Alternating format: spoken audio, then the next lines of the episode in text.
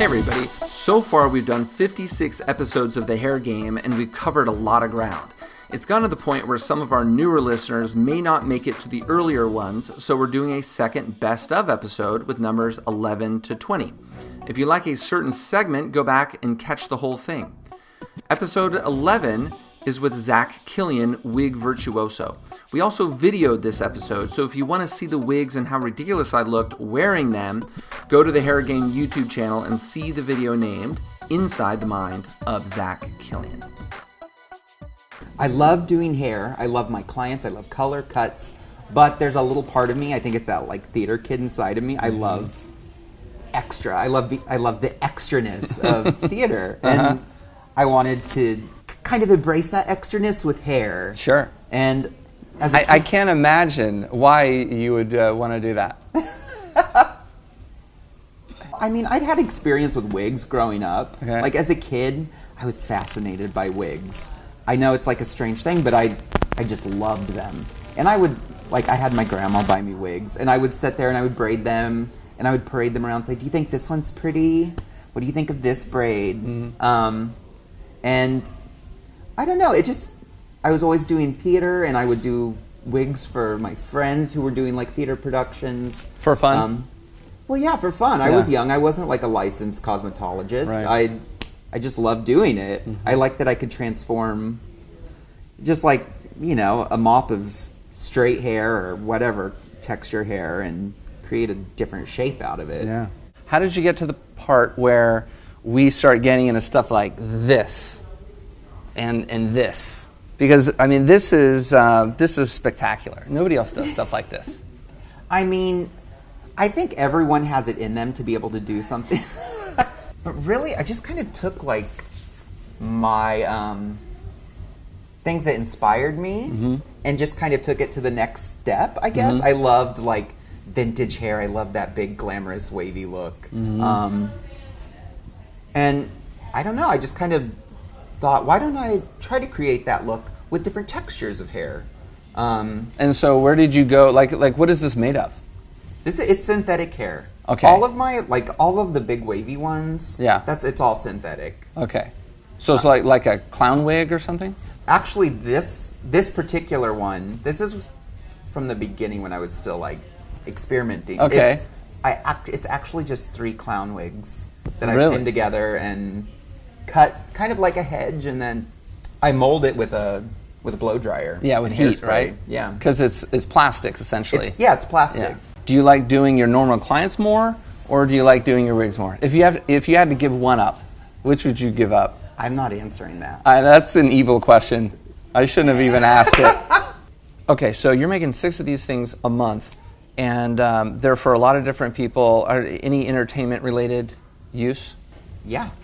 Um, you know, I, I actually have done a lot for some of the queens from RuPaul's Drag Race, which I, I love that show, and it's um, definitely inspired me to make wigs because I was inspired by a lot of other wig makers on Instagram or wig stylists.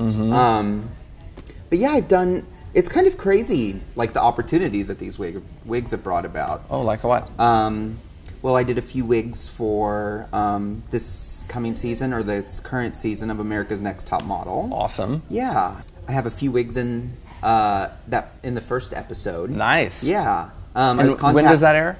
That airs, I believe, in December. I believe it's December first. It might have already started. Okay, so we'll probably air after that. Yeah.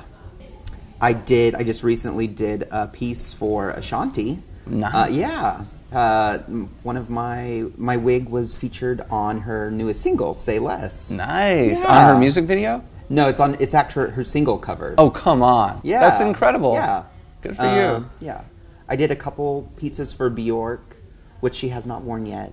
Um. But but she's got them. and She- so she they she were for or- Bjork. She she ordered them custom. they it was actually through her her I don't know her stylist or her friend who is part of her styling team. I don't know. Mm-hmm. Um, but yeah, they were specific orders. It's nothing like this. Okay. So has anybody ever um, you know not liked it and you have to change it and stuff like that? No. Episodes 12 and 13 are with Tab Salzman, aka Tab Cuts Hair, on Instagram.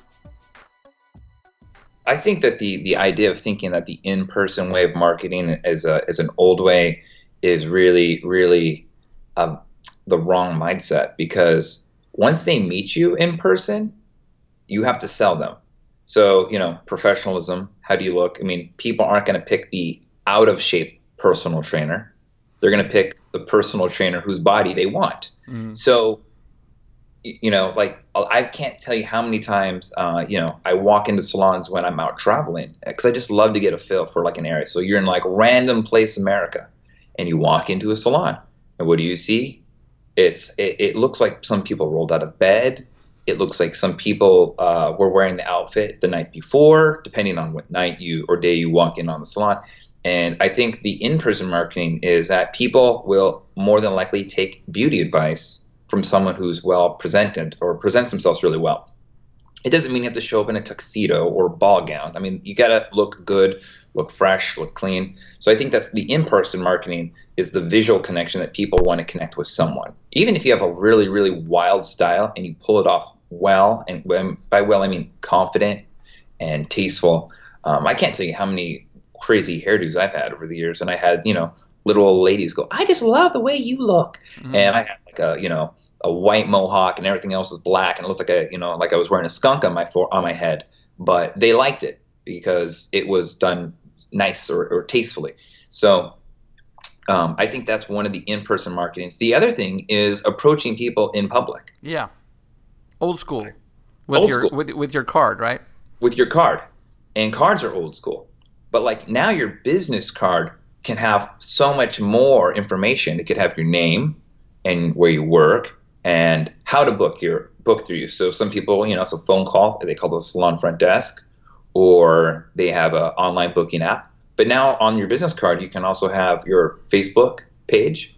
You could have a Yelp page if you want to. You could have a YouTube channel. You could have your own personal website. So you're so now if you give uh, a stranger your business card, they um now they have like tens of thousands of ways to contact you mm-hmm. if you mm-hmm. want them to contact you and see your work. So if somebody's not sure of you, they can immediately vet you out via their mobile phone, their mm-hmm. smartphone.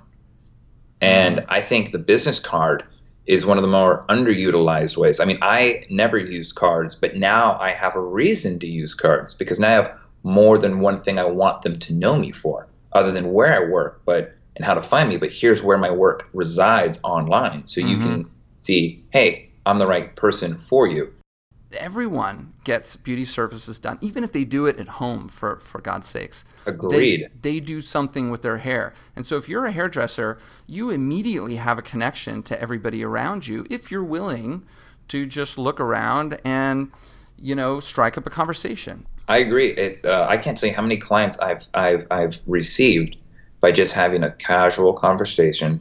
I'm like, oh, that's a that's a that's a cool whatever, and like, oh, cool, and they say, oh, I got here, and I'll say, oh, I um, and they can say it like a completely different city or state, and thankfully because I travel as an educator, I get to visit a lot of places. Like, oh, I got that in, um, you know, uh, Charlotte, North Carolina. Oh my gosh, I uh, I've been to Charlotte. I was actually teaching a class out there. And like, oh, teaching, what do you do? Oh, I'm a hairdresser. Oh my gosh, we just moved to the air from Charlotte. We need a hairdresser eh, or, or whatever it is. And it's amazing. Like I, I think I, I for a long time was trying to turn every conversation about me. And I know that sounds really narcissistic, but it was a time when I was building a clientele. So I needed the conversation to get onto my turf of what my objective was. And the reason I started these conversations is, you know, you notice you have great style, the the clothes, the purse, the shoes. You know, if you have, if you know what uh, brands are or which particular brands are, you know the cost factor and you know that oh you know what those those those sandals are three hundred dollars. Okay, like I'm not buying three hundred dollar sandals, but they are, which means if they're buying three hundred dollar sandals, they could afford a three hundred dollar service probably. Yeah, they really care about how they look. Exactly, and so that's what I was doing is I was going and seeking that and trying to always you know change the conversation to about hair or where I worked and you know early on in my career and it worked out to be a really good thing so then uh, what about referral do you have any tips and tricks about referral i think referrals feel like a, to a lot of people that they're asking their clientele for more money or more business like hey can you give me all of your friends I mean, that's really what you're asking. Like, but I think the way to do it is like, is to ask them, so where are you going today? Oh, I'm going to the social event. When they say social event, that's like the per- that's like a gold mine. That's like when the the clouds spit, split open and what and like the light shines. And you're like, there we go. Now I have my in. And then I'm like, oh, what's this? Oh, who, what's this event? And they tell me like, oh, that sounds cool. So do you do this often? Yeah, we do this often. So who are the, who are your friends? Oh, such and such and blah blah blah blah. And it's for this. And you go, that sounds great. Like, oh, who does their hair? And you know, they they all will say like, oh, you know, I actually don't know. And this one person never has good hair and blah blah blah blah. They should come to you. And then at that moment, you go, yes, yes, they should. You don't even shy away from it. Just confirm their their their their their request. You know, yes, they should come to me. So let's talk about the uh, cosmetology education. You know, uh, that begins a hairdresser's career, and then work that into like the deregulation um, uh, conversation. And so, uh, yeah, I whipped up a few little stats here just to kind of begin this topic. Um, because this topic is uh, this one makes people angry right off the bat. Oh yeah, oh yeah. I mean, it's almost religious. It's almost uh, pol- it's very political and almost religious, right? Yeah. So, it, so just to put things in perspective, um, 35 states require 1,500 hours uh, for a cosmetology to, uh, cosmetology license. 35 wow. states require 1,500 hours. Uh, California offers, uh, or at least requires, 1,600, so it's right there, pretty much in the average. Do you know which state requires the least? No, I don't. Massachusetts and New York City require 1,000 hours. Oh, I thought it was 900. Okay, so 1,000. And then I think Utah's like at 1,800 or 2,000? Um, well, let's see. I didn't write that down, but uh, Florida and Colorado are at 1,200, so those are the those are the next lowest.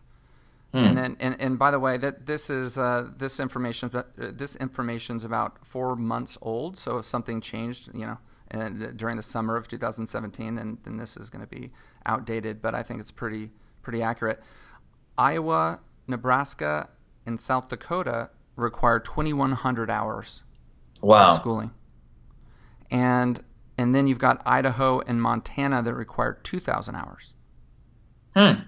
So my question to you, yeah, um, as a licensed hairdresser, I, given these facts, I mean, is a New York hairdresser half as capable as a hairdresser that's coming out of Iowa when they get out of school? I think that that's the question that is partly why we're talking about the deregulation. I mean, I definitely, you know, I don't, I don't think the amount of hours has anything to do if somebody's more qualified out of cosmetology school to go into a salon, because I think inherently the schools don't do a job at preparing hairdressers for a salon life. So regardless of which state you're in or how many hours you had to put in, the question is, are you salon ready out, out of the gate? It's uh, it, to me, it, it, I don't think most hairdressers are salon ready. And this is the second part of my conversation with Tab Salzman, episode 13. I always felt that when they were talking about diversion, that was the diversion. they were diverting people, they were diverting the truth. Yeah, like it's like if it was like a comic book in like the New York Times or like the New Yorker, it was like a bunch of hairdressers looking at the person like, be be wary of Walmart. You're buying fake stuff. And then behind the group was like the the product company pushing a giant box in the truck that said Walmart. Right. That said hair product.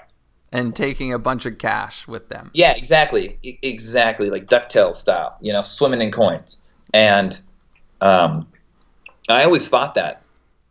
And now with Amazon, you know, and the online stuff, I mean, I have friends who own hair care lines, and they, you know, they sell in salons, and they also sell on Amazon, and they sell at great places like Neiman Marcus. You know, one of my friends has a hair care line there. Philip B, great, great sure. hair care line, buddy of mine. Yeah. Um, and you know, he said Amazon has been really great for business. Now, I, I haven't asked him how do the salons feel about that.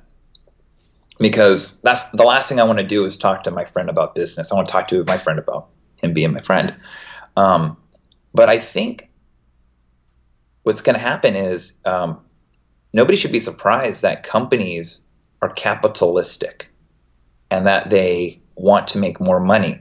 But I'm, I'm wondering at some point, does capitalistic become become cannibalistic? That they're going to hurt their core audience by being so hungry for capital that they become accountable. Um, and then how many of these salons will now stop using these pro- these products because they're so readily available? I, I, am almost wondering if like a niche market is going to happen where smaller boutique, or almost local or regional product brands will start up and they only are sold in like maybe three or four states and they're not going to want to go through the proper distribution channels. Um, people seem to be seem to think that retailing and selling to their clients is anathema and it's really unseemly. But is it not part of the service? Isn't it not what part of the, the experience that a a, um, a lady goes in and she gets her hair colored? Doesn't she want to know the best product to use on her hair? And wouldn't it be ideal if the hairdresser had that product right there? I I, I actually 100% agree with you. I do, and I think that that's. I, my thing is, I'm trying to figure out why people don't do that already. Well, and, and, and I'll answer that question. And um, Please. I, I don't understand it, but but this is what I hear sometimes. It's that they don't want to have to worry about it. So they're making, you know, they have their studio, they're making gobs of money, they're happy. Um, that's they don't want to have to worry about the the retail. And so often my response is, well, it's not necessarily about you making more money. It's about you kind of completing the quality of the service and the experience that you're offering to your clients. I, I read something yesterday that said uh, only two out of 10 consumers buy their, their products for their hair in a salon. That's crazy. Wow. Yeah. So I think that there's a tremendous opportunity for for hairdressers to do it, and um, I think it's a lot easier than a lot of them think. And uh, we do our best to offer business education, retail education. We actually had a class today. It was on this Instagram Live at, at our uh, Salon Republic Hollywood, where um, a, a, lady stood in front of a class of the maxed out 18 people in a studio and talked for two hours about how to improve their their uh, retail sales from the standpoint of this being better for your clients, not necessarily just more money in your pocket, although you know that's really good too. So, it, as far as the topic is concerned with Amazon selling product, you know there it may introduce price pressure so the you know Olaplex number three is available on Amazon, and it's you know about twenty to twenty two dollars. Um, that's a little bit less than the manufacturer suggested retail price. If I was an independent hairdresser, you know, in a chair or a studio, I would probably reverse engineer the process through which a consumer goes and buys uh, the products that I sell and I would price compare.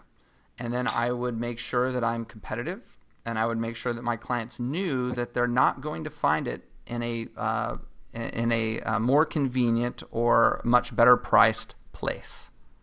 And I think I would do my best to become the primary source of um, expertise for their hair and make sure that they know that um, that they're not losing out or overpaying by by being with me. No, I think that that all makes sense to do. I mean, these are such logical, you know, thought process. But I think a lot of hairdressers just want to like play with the hair and go to the next client. It's sure. it's kind of like the what is it? The movie Up with the dog. He's like blah blah blah, blah squirrel, and um, you know, that's kind of like hairdressers. We're like, ah, no, what? squirrel, next client, you know, um, or or um, hairdressers. I said this in the our first meetup on, on camera. Is that hairdressers are notoriously just frightened. It seems like of di- handling cash or handling the checkout or like if you're suggesting, hey, you need this shampoo, it's almost like you're begging them for extra money. I'm not. You're not begging anybody for for money.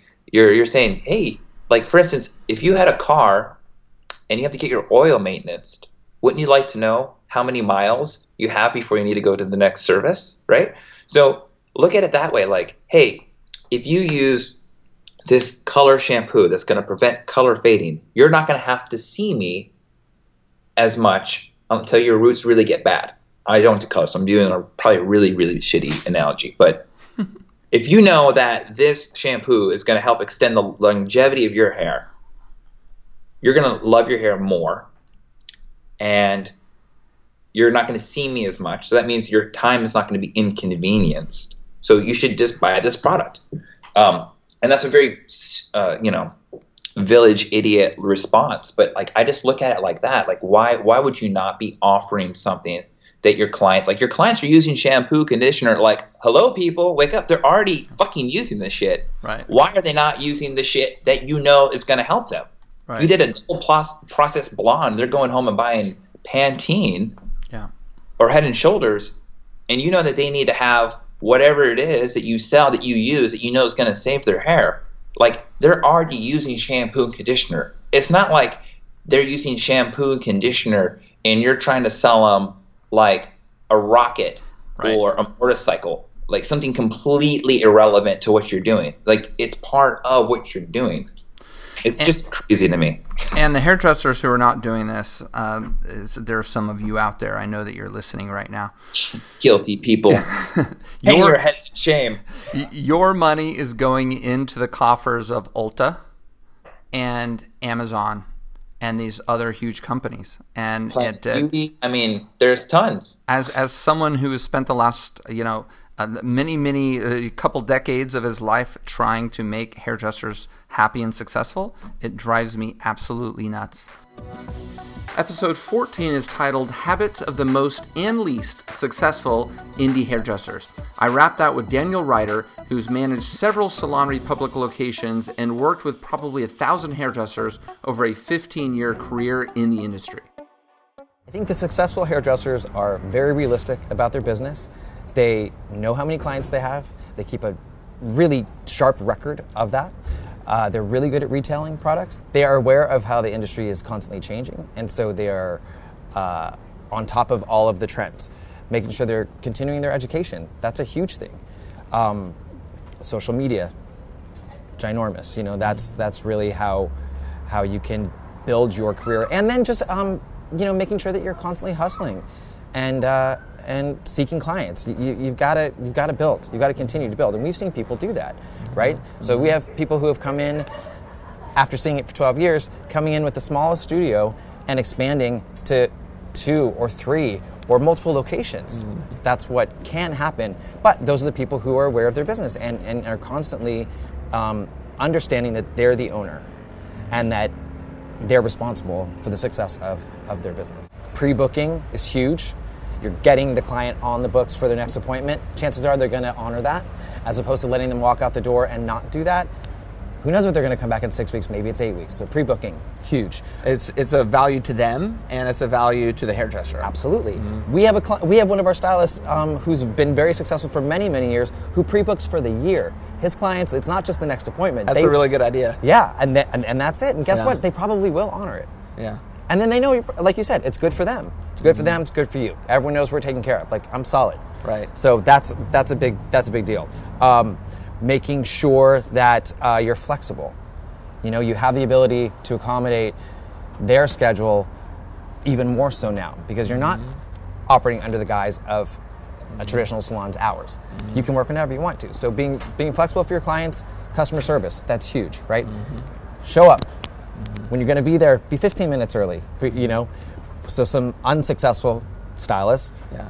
who are late constantly. Yeah, we, we've had some, right? We've had some. We've had some, definitely, yes. who, who have moved in, um, and and they just they fail miserably, unfortunately. And, and what, what are they, what are they doing that causes them to, to not be successful?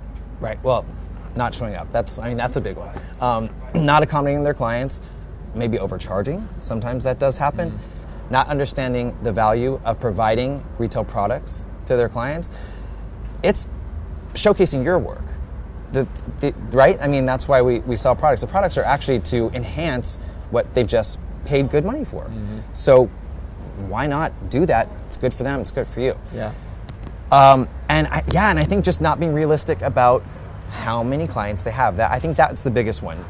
People come in very ambitious, which is great. You know, I love to see that sort of fire, like, oh, I can be a business owner, but then not having the follow through. Like, well, what does that actually mean? Like, have I mm-hmm. actually gone through my financials? Have I actually looked at my clients? Have I reached out to my clients and said, hey, you know, I'm thinking about doing this thing on my own. Would you be willing to change locations? Would you be mm-hmm. willing to follow me to a, a new spot? Right. Some will be, some won't be. But I think it, those, when they're not looking at the reality of the situation, which is pretty basic, um, those are the ones I think who, who have who have failed. And also, the ones who don't want to work. We have seen that too. You know, people come in and they think, "Oh, now I'm the boss. I'm the big boss." So um, I, uh, you know, come in and I make my schedule and do, do what I want to do. But it's like, no. At the end of the day, if no one's in your chair, The client's the boss. The client is the client boss. is always the boss. Right. Doesn't matter what kind of salon you're working in. It's true. It's true. So one of my favorite success stories is a stylist at our Pico location, Keenan.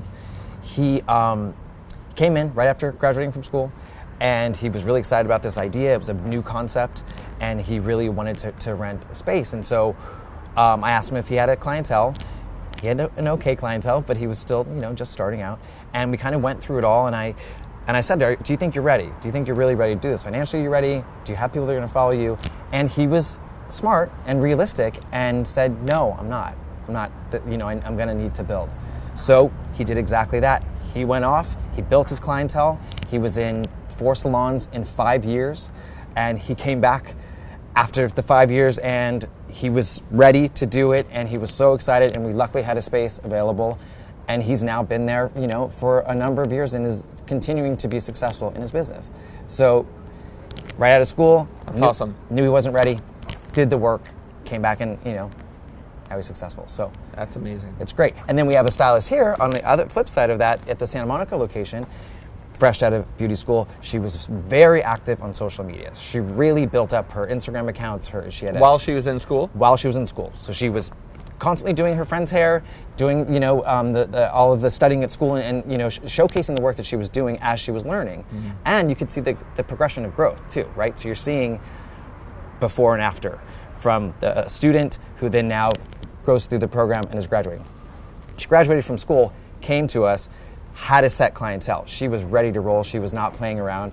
And um, you know, I was even skeptical. I'm like, "Are you sure that you can can jump in? Like you've been out of school for two months?" And she was ready. So she, we had the small studio available. She took it, which is always great. You know, like don't start too big. You want to start in this teeny little spot. Fantastic. If we have one available, utilize it. You know. From there, continued to build.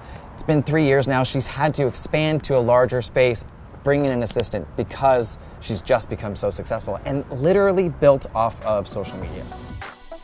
Episode 15 was me walking around the floor of the West Coast Hair Show called ISSE, interviewing some of the people you all know and love.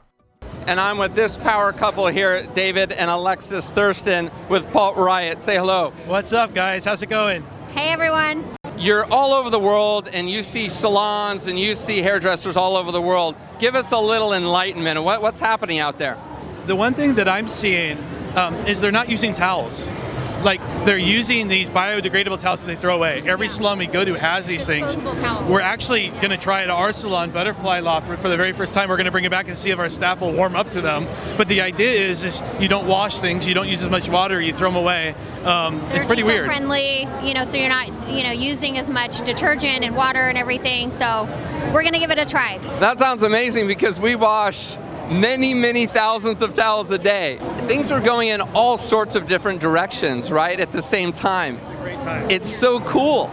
So, yeah, we've been enjoying it too. So, thank you so much for your time and good luck with the Pulp Riot. Thank you so much for the opportunity, and we absolutely love Salon Republic. Love it. I'm standing here with Jordan. Jordan, tell us what you're doing with the Olaplex right now. in the next couple weeks, I'll be heading to India, Thailand, Singapore, Honduras. But um, you know, it's amazing being able to share my love for Olaplex and obviously the love for hair worldwide. That's crazy. What an amazing job. Tell us what's happening with Olaplex right now. Do you guys have anything new happening? So, without giving too much detail, we are going to have new products in 2018. But you can give us all the detail you want. Our goal, really, with this industry is to change absolutely everything. We want to be like the Apple of the beauty industry. Olaplex was the iPhone. Up next, we got the iPad, the iPod, and everything else in between. Oh, I like that. That's pretty good. Did you practice that? So you go all over the world with your position at Olaplex. Tell us the things that are happening in the in the business that maybe uh, a hairdresser is not going to see who's behind the chair all the time. If you go anywhere outside the US, there is a huge focus on texture in the industry, which completely blew my mind because it's not just about being Barbie blonde.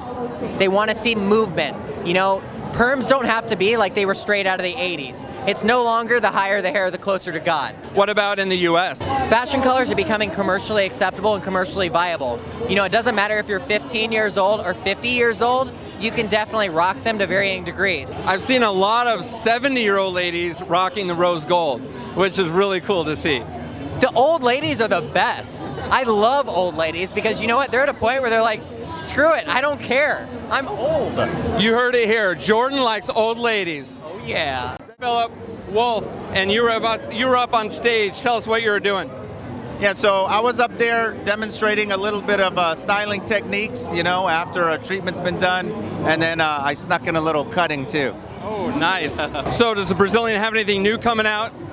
You know, uh, B3 does, and it's um, it's a color locking system. So essentially, after a color service, you want to spray that on, and it just like seals it in. You can. Uh, we've even tested with like laundry detergent to see if it would take it out. It keeps the vividness for extra weeks. It's crazy.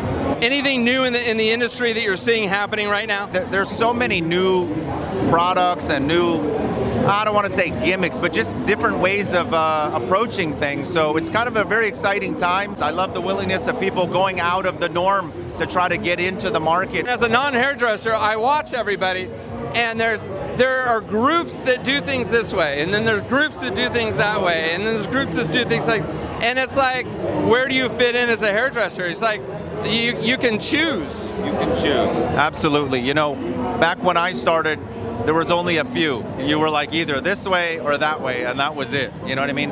And now, all, our generation of hairstylists, we're a blend of all that back in the day, plus some. So now everybody's branching off, and there's so many ways. Yes, I'm sure for the young it's very overwhelming, but the beauty is you can take bits of all that and then elevate it even more. I'm, I'm excited to see the next generation come up and to see where that goes because this right now is it's mayhem. It's crazy, Yeah. and I love it.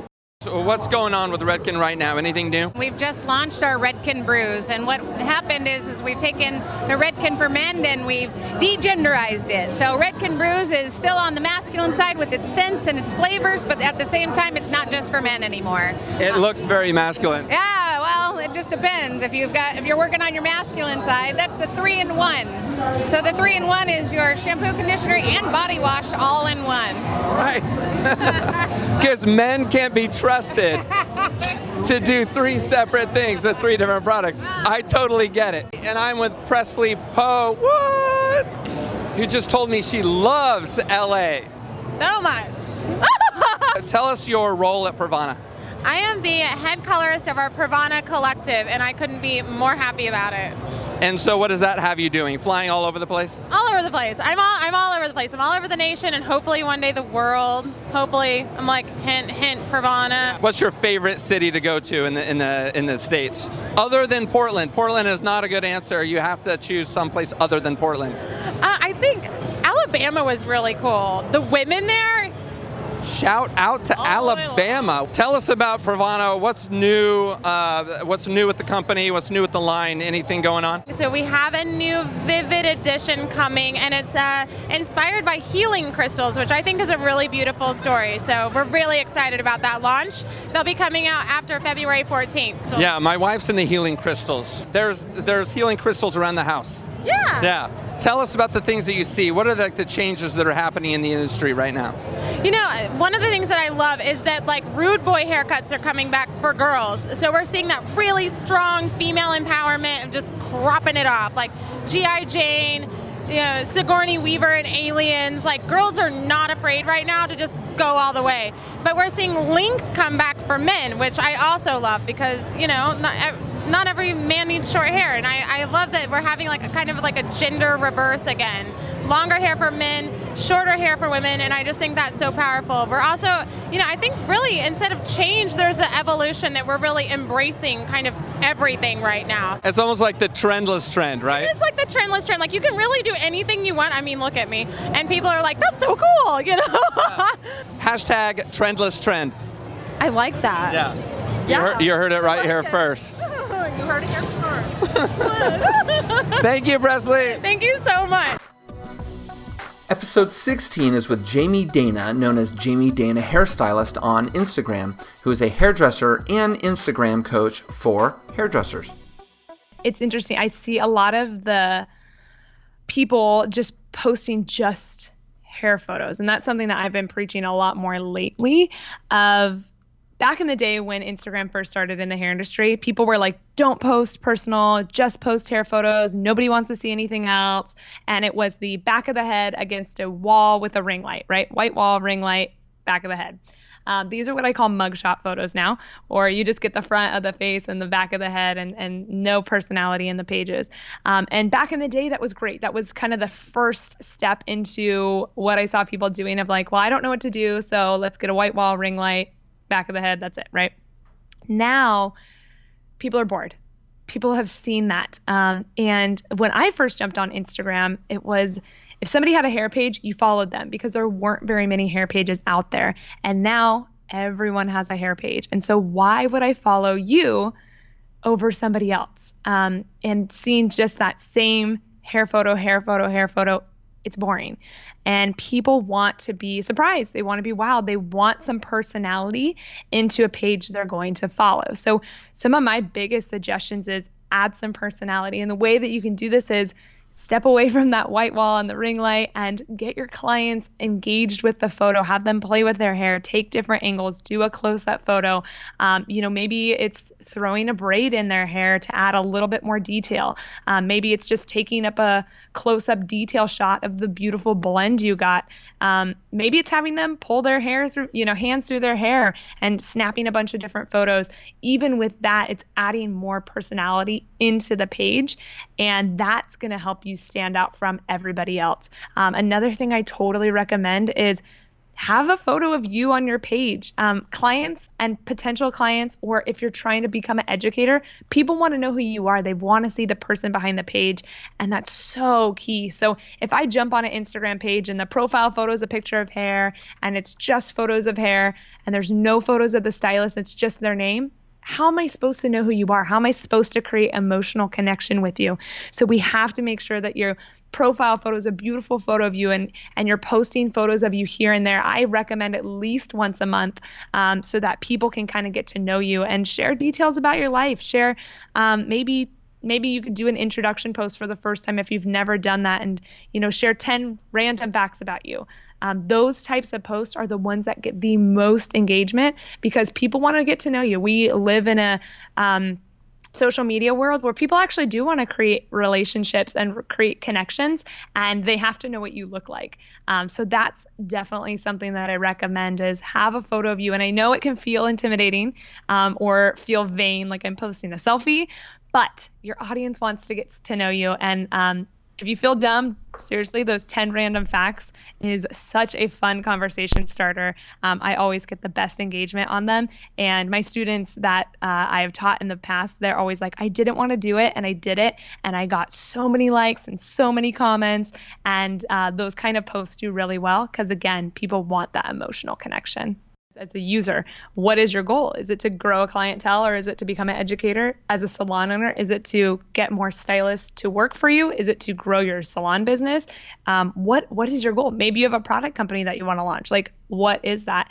Um, and so no matter what your goal is that's how you're going to tailor your post so real quick for instance if your goal is to grow your clientele then if you're posting a photo and you say, This is my client Jenny, and we did a balayage on her, and we toned it with a 9GB, and we um, did this treatment, blah, blah, blah, blah, blah. And you go into all the color formula you used and everything. A potential client is going to land on that photo and go, 9GB? What? What's that? And then they're going to come to you and say, okay, so I want my hair done and I want a 9GB and a low light with Right. 7N. and you don't want your client saying that, right? Yeah.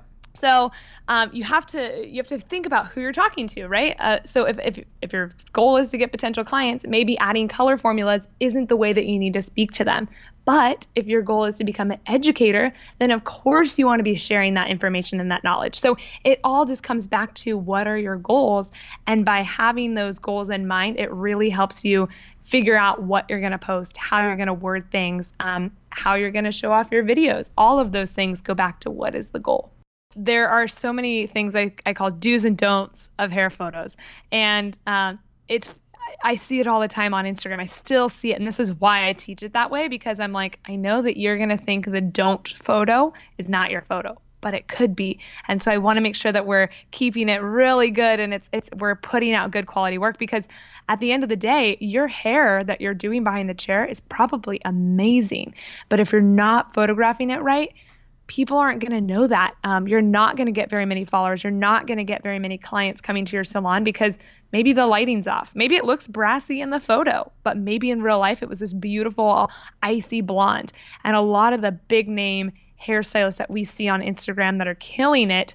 It's because of their photography. Your photography is everything. Obviously, Instagram is based on photography. So, um, yeah, there's a lot of do's and don'ts. Some basic, simple ones are, you know, um, good lighting. Have some really good lighting. And I'm not just talking about the ring light. Um, I think ring lights are great. I personally don't use one. I use a softbox, um, which is a little bit more technical. It's what photographers use, but it really emulates natural light. So it's a little bit softer. Um, I try to use natural light as much as possible. And so my biggest advice is find a space in your salon that either gets good lighting or figure out something. So if you need to go outside, if you need to invest in a softbox or a ring light, whatever that is, lighting is so, so important. Um, and then also something as simple as, yeah, when you're cropping your photo, make sure to not cut off the top of the head or cut off the bottom of the hair. Um, a lot of times there's so many photos we see on Instagram and we're like, why is that like weird? Like there's just something about it that's not quite right. And usually it's something as simple as, oh, well, you just chopped off the top of their head, you know. Mm-hmm, um, so yeah, there's there's quite a few. I, I definitely go really in depth into it um, in my course. And you do say I'm I'm totally nerdy. I am so nerdy when it comes to this kind of stuff. I, I geek out on Instagram. So Yeah, that's um, awesome. That's it's it's my homeschooler in me coming out. You know. I love it. All right. Yeah. So where does Facebook and Snap fit into all this?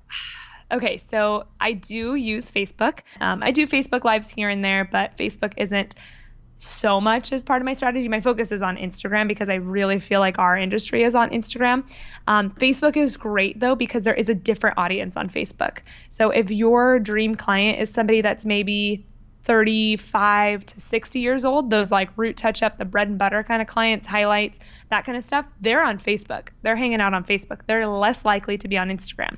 But if your dream client is to get those kind of unicorn, rainbow, you know, girls um, that are ages, you know, 18 to maybe 30, they're hanging out on Instagram. So that's where you would want to kind of put your focus.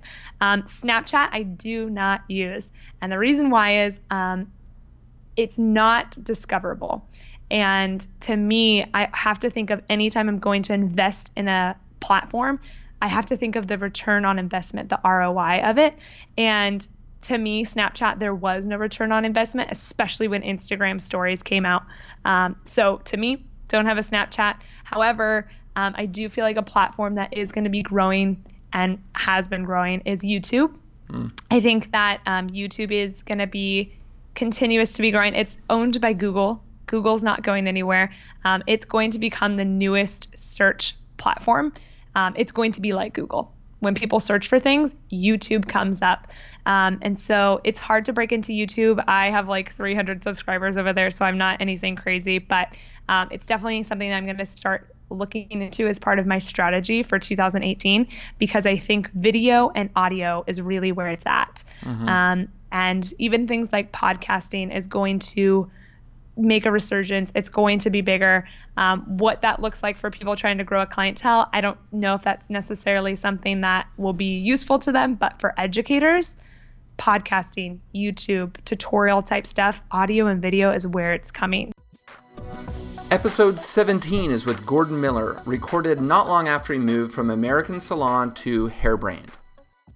You know, coming into American Salon, you know, first and foremost, it was, you know, just rethinking of our web presence completely, you know, rethinking of, you know, how we communicated. You know, we, we launched a newsletter, which, you know, was not there before. And Facebook was there, but there was no engagement to speak of. And, and Instagram, you know, kind of similar. So, you know, we grew all those things with the help of a, a team and, and um, my right hand, Courtney Bright, our social and digital editor, um, who we'll talk about in a minute. Uh, she um, and I were, you know, worked predominantly on all, across all the platforms, and yeah, everything just evolved. I mean, I think most importantly, the community evolved. I mean, I, I think that if, if there's anything that's most significant is what's happened in the landscape. To me, it's the people who are participating at uh, salons and stylists.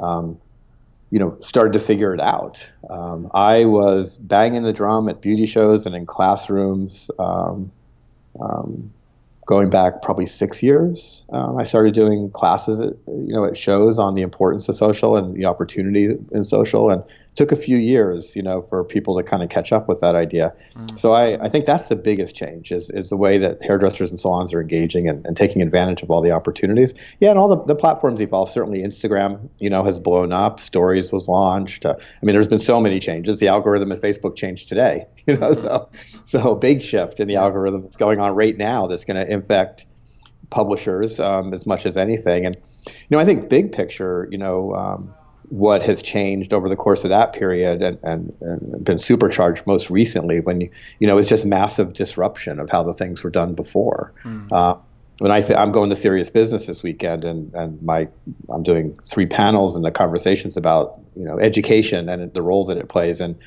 in building success for a salon and I'm working on my my little you know in, opening presentation which will be five minutes but but it's you know I, I keep thinking about wow, um, you know, where where are we today as an industry? We are we are in a time of like significant disruption. It's going to be a fascinating year. And if you look at every part and piece of the industry, um, you know, I, I, I, look at you know coming from you know publishing, you know, prior to moving over to community again with Hairbrained, um, you know, publishing is being massively disrupted right now, mm-hmm. and it's being disrupted by influencers. So that's a whole that's a fascinating separate conversation about this group of people who have come, you know, in the last couple years have grown to have massive impact across so many segments of the industry, including brands. And the, and the disruption has been with how brands spend their money with media. So, you know, that's interesting. Um, influencers have disrupted beauty shows. Um, meaning that the people on the stages aren't the people we used to see. You have a whole new group of people, and a lot of people aren't happy about that. You know, it's like, wait, they haven't paid their dues. We don't hear that as much anymore, but last year it was a big, big conversation. So I see disruption there.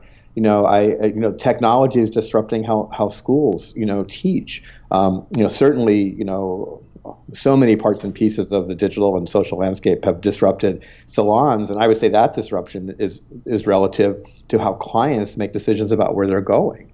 And then another massive disruption. It's it's that because I have been around a long time. It's it's not as new as some people think. I mean, booth rental's been around before I came into the industry, um, but it was supercharged by technology and by social media and the you know the the the business landscape at the base level of the industry salons and stylists has been, you know, kind of democratized by technology because now an individual person does have the tools to run their business and to market their business and to and to to do it in a way that's equal or better sometimes than the biggest salon in town. Right. You know, or, or uh, the biggest brands in town.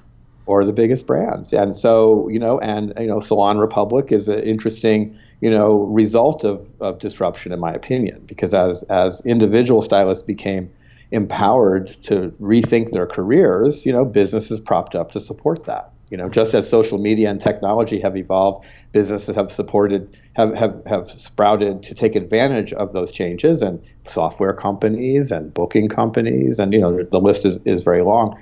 But it all comes out of you know disruptive technology, um, disruptive forces like Amazon. You know, so brands, wow, that's the most common conversation I have today. You know, at the at the higher levels in the industry, is like, well, what do we all think is going to happen? And you know, we don't know, but it's it that's a very fast moving train. we know how to supercharge our numbers in ways that are quite different than where we live today. But we live in a very authentic, very organic, very kind of natural, social based environment as hairbrained. And we have integrity um, in the extreme. And it's one of the great things about being with a community versus something else. I, I, I don't have the same pressures in terms of performance that relate to driving numbers that you know show up on a stock report or show up on a corporate monthly report when someone says, "Well, the goal is to have more followers." Right. I think it's a really important point. Are you catering to the market and doing just what the market wants you to do at the expense of creating something unique and brand oriented, or are you focused on the brand? You know, and um, I, I, think chasing likes and, and followers and all that kind of stuff can can be a bit of a bit of a rabbit hole that, that people can get caught into. It's it's you know it's it's the rabbit hole I think that too many people uh, you know from salons to stylists you know to brands I mean a similar rabbit hole you know is is you know I think what's happening with a misunderstanding of influencers and, and influence which I think are two very different things. Um, my friend Michael Cole you know um, who does a lot of um, educational business work with, with all the L'Oreal brands and with some of the salons. You know, he he does some great education around the idea that, you know, as a stylist, as a salon, you should be focused on getting a following that will drive your business forward. And if you have a thousand likes, you know, you're probably in a really good place. And if you're strategic about those likes, and whether it's 500 or a 1,000 or 2,000, depends on you know where your salon is and all kinds of other things but he's like, you know, this obsession with I need 10,000 or 20,000 or 100,000 followers, or I want to be that. Um, you know, I, I think has, creates massive confusion.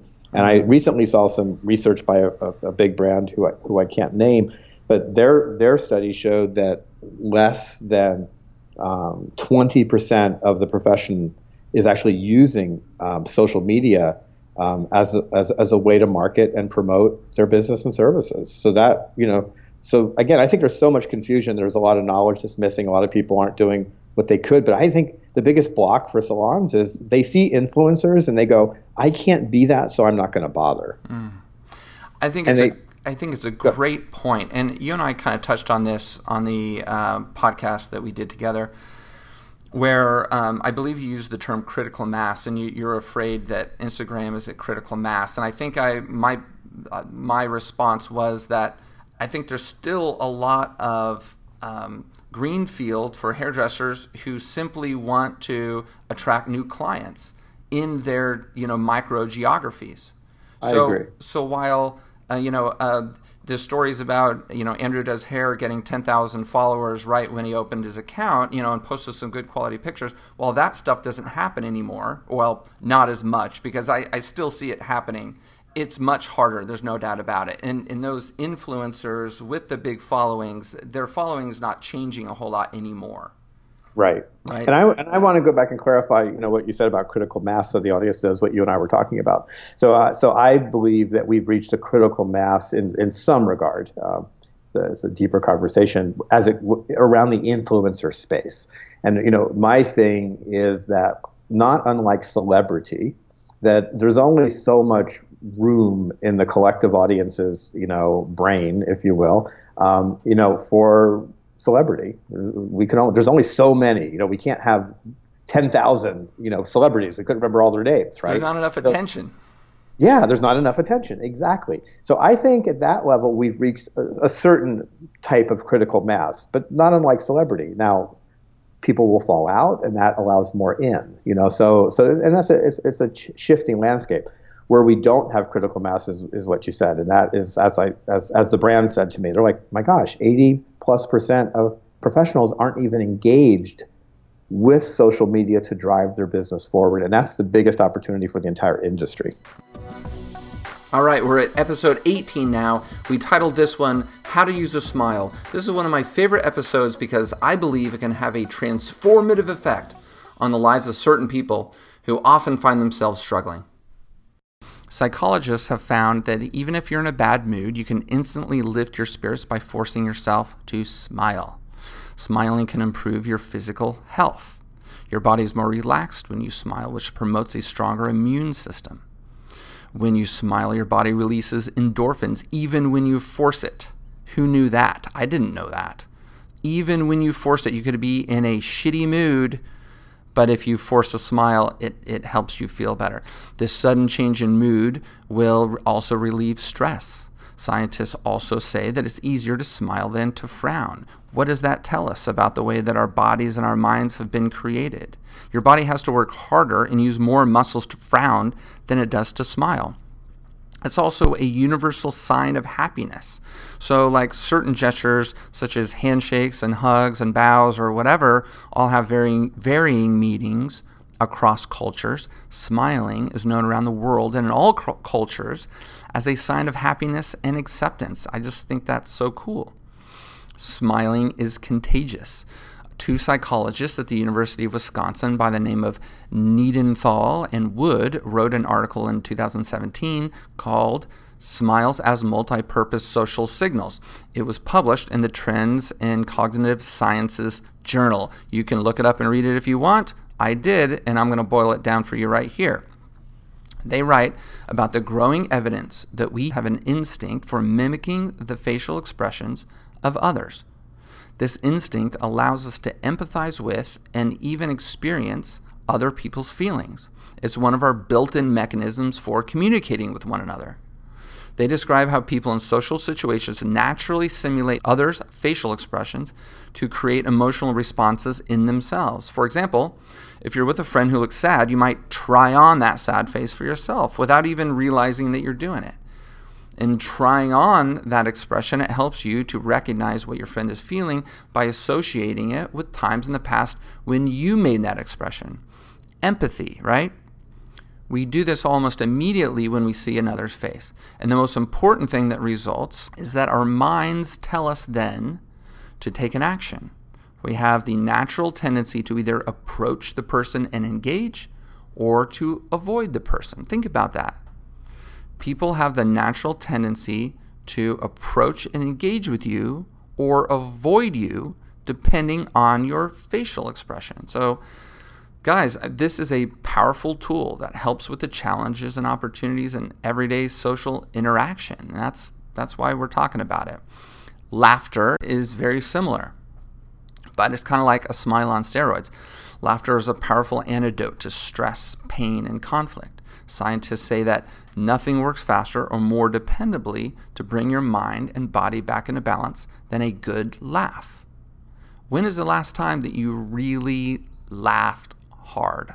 Hopefully, not that long ago, but if it has been a long time, uh, you know, hopefully you seek that out, whatever makes you laugh.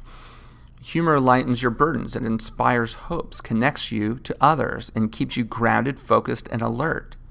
It also helps you release anger and be more forgiving. I mean, give me more of that, right?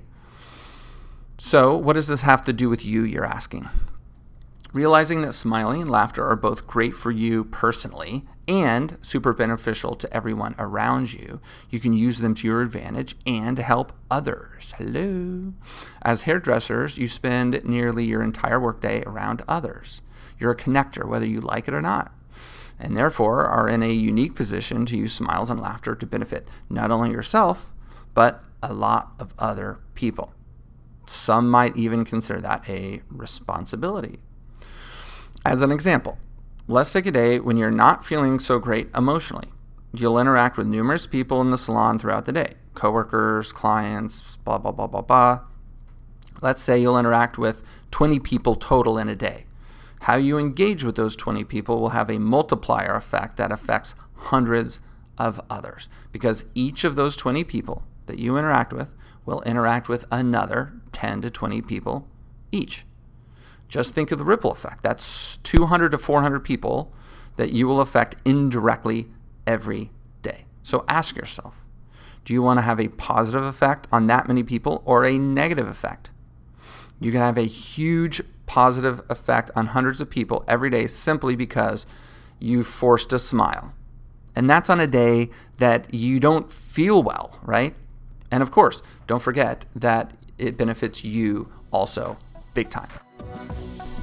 Episode 19 is all about the social networking app Vero. It lit up in the spring of 2018, getting millions of users and flamed out just as fast right after news came out about its less than admirable owner. I got into it all on this episode. I reached out to the company via emails and phone calls, but not one person responded to my inquiries. For this best of, I was hoping to give an update, but there have literally been no credible articles written about it since March of 2018.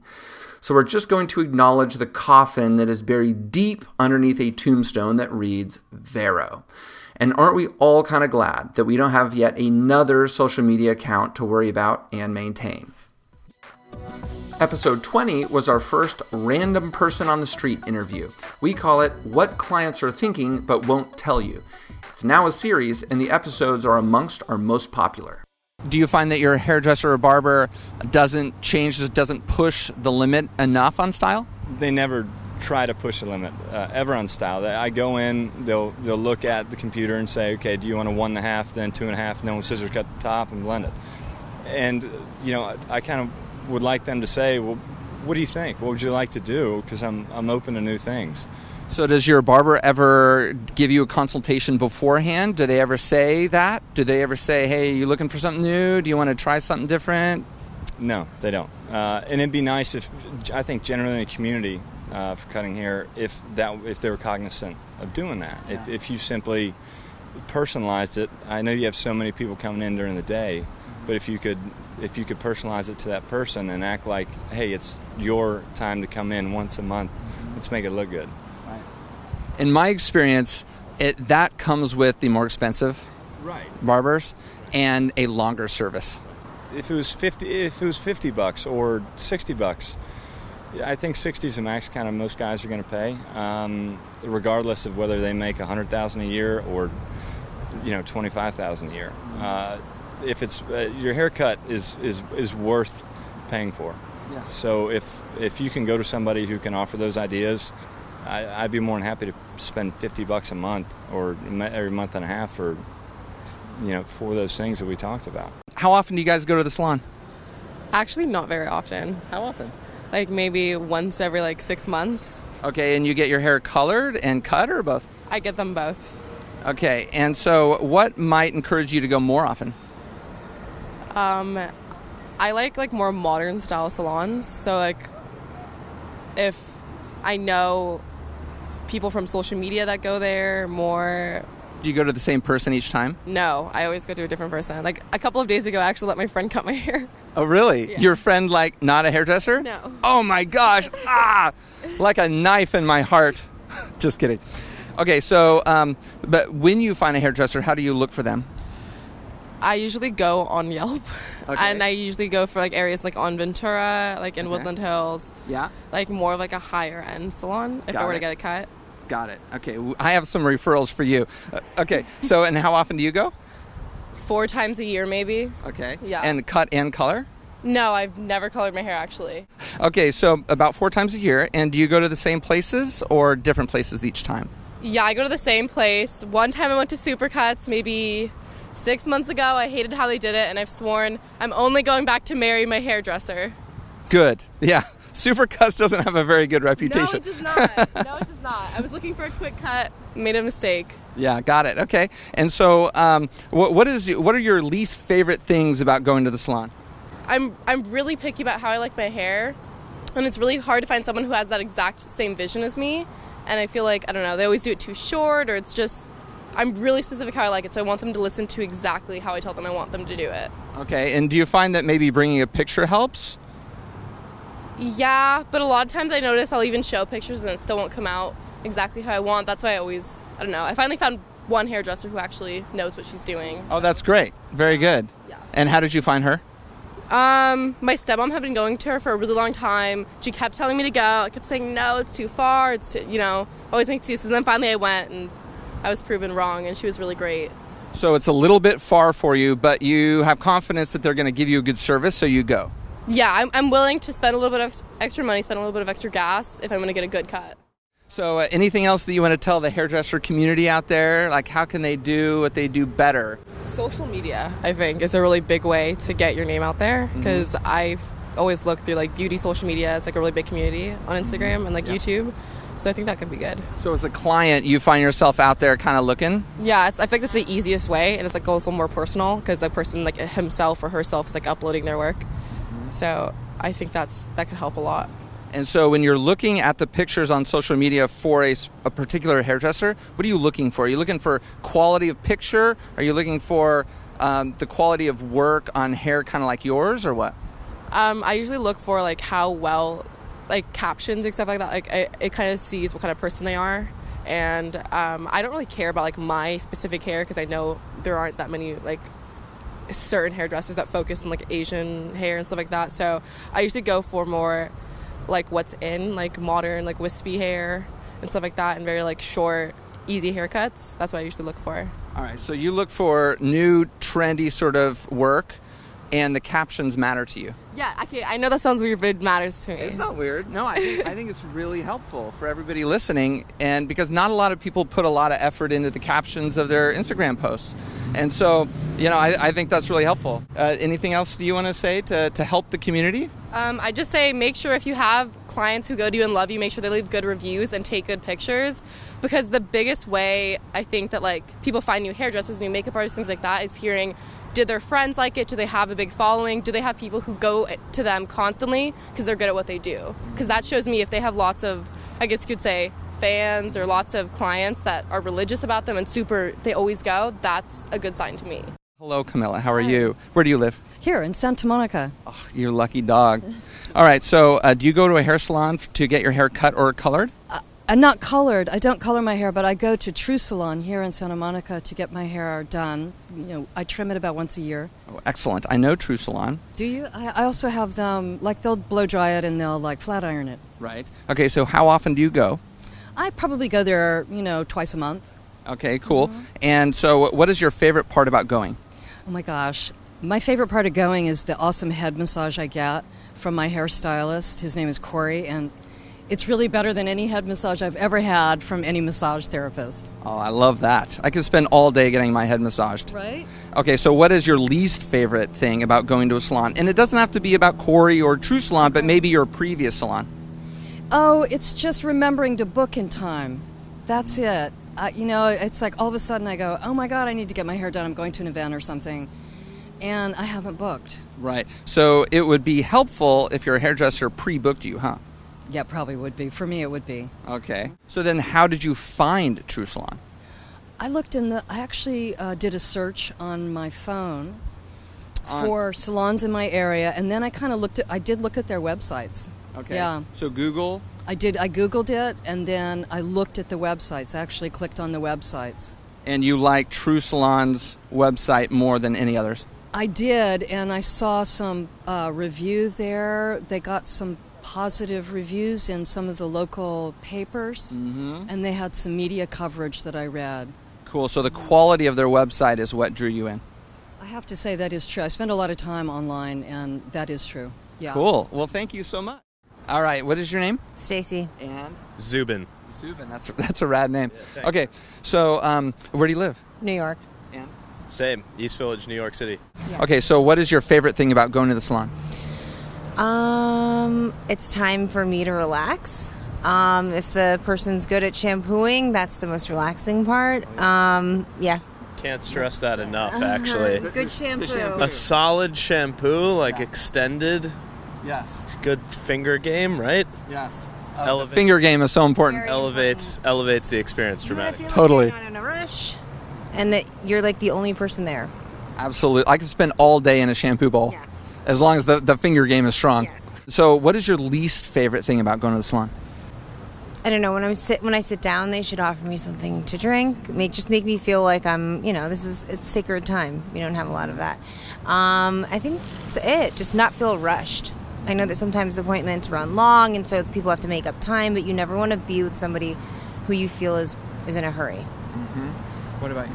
All right. I, I hope that Maureen's not watching this. Maureen, don't take this personally if you see this. Sometimes it's tough to read if your customer like doesn't want to talk or has something going on. You feel forced to like make the conversation because you guys only see each other once a month. Hmm. It's natural to fall, but sometimes like you like I have work to do and I need to be on my phone while I'm sitting there, so I don't know. Get the gauge of like should we be talking or not. Yes. So Maureen, you talk too much to your clients. No, no, Maureen, I love you. I'm sorry. Hey everybody, thank you so much for listening. Please hit me up with a rating or review on the Apple Podcast app or the Stitcher app and let me know that you're listening. Every message, every DM matters, and I read every single one. Also, please share us with your hair loves. Word of mouth is number one for us, just as it is for you as a hairdresser. Next week, I go back to Sassoon Academy in LA and interview Kimberly Marie Stylist. Until then, have a great week.